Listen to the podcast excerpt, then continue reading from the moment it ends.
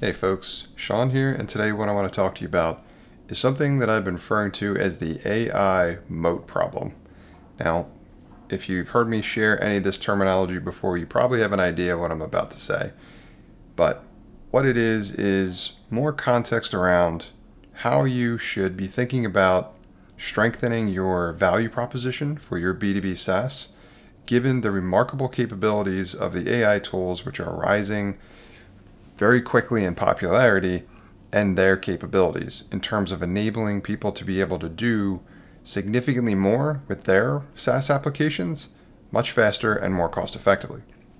Now, before we had access to these tools, converting inputs to outputs, generating remarkable outcomes may have required significantly more coding, solution design, engineering, innovating even, the challenge with these tools, the good and the bad, is that they're capable of remarkable things and they can do that relatively quickly.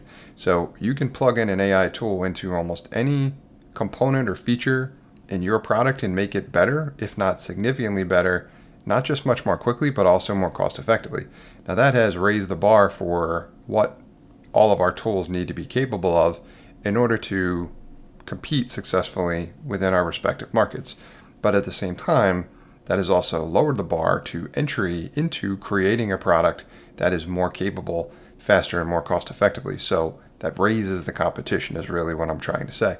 Different way to say it is what I started this episode by saying is it's a moat problem, as in AI has created a potential scenario where there's no moat around what it is you want to build because potentially what you've built leveraging AI is something someone else can build probably just as quickly, cost effectively, easily, all that kind of stuff.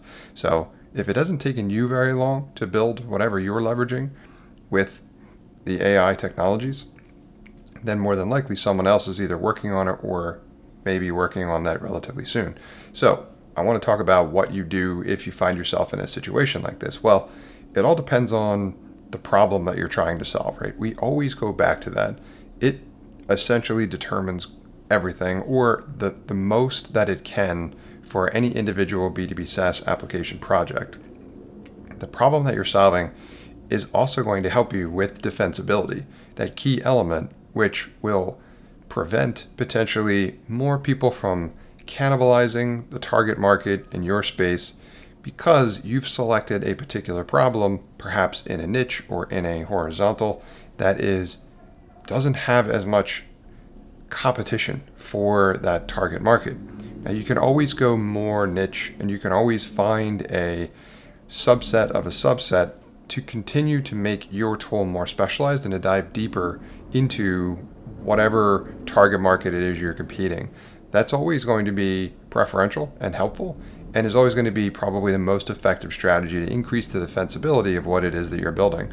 The other thing that does is it enables you to benefit from, you know, the expert scenario as in where the you the more you are specialized, the more that is typically in demand. As in think of it from the perspective of if you have to have a knee operation, right? Who do you want to work on your knee?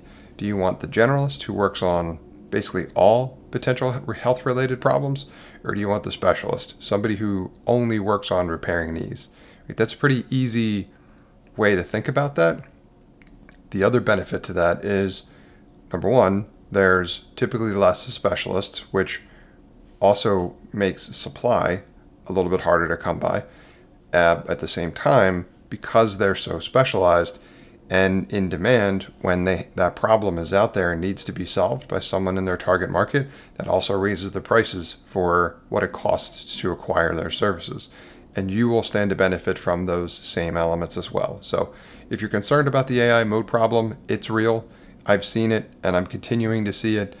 And we're going to talk more about these types of strategies that you can leverage to go deeper into your respective niche to increase the defensibility for your B2B SaaS. Hey folks, Sean here, and thanks for listening to this episode. I hope you got a ton of value out of it. If you did, I'd encourage you to also sign up for my free five day email course about launching a profitable B2B SaaS application for less than $750. If you'd like to sign up for that course, you can do so at nxtstep.io forward slash B2B SaaS.